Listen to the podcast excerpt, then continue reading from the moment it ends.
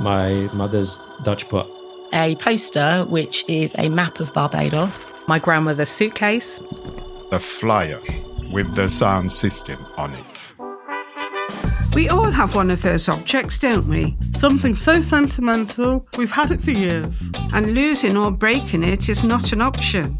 These objects tell a story about us, About our lives, upbringing, and family. and for Caribbeans, whose stories are often left untold, we are bringing these stories to the fore. They're just pots on a surface level, but they're kind of loaded in history.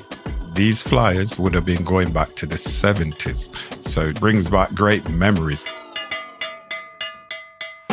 Introducing Objeks and Tings, a brand new podcast from the National Caribbean Heritage Museum, Museumand. I'm Lynda, the creative director of Museumand, and this is my mum, Catherine, the founder. Hello. Each week, we'll be inviting a different guest onto the show to talk about their most precious possession.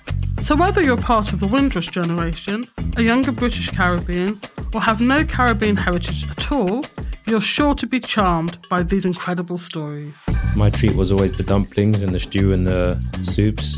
That was always the thing that I'd like nick. So my mum would always be furious because she'd come back from work like the next day to cook a soup and the whole soup's there, but every single piece of dumpling's gone.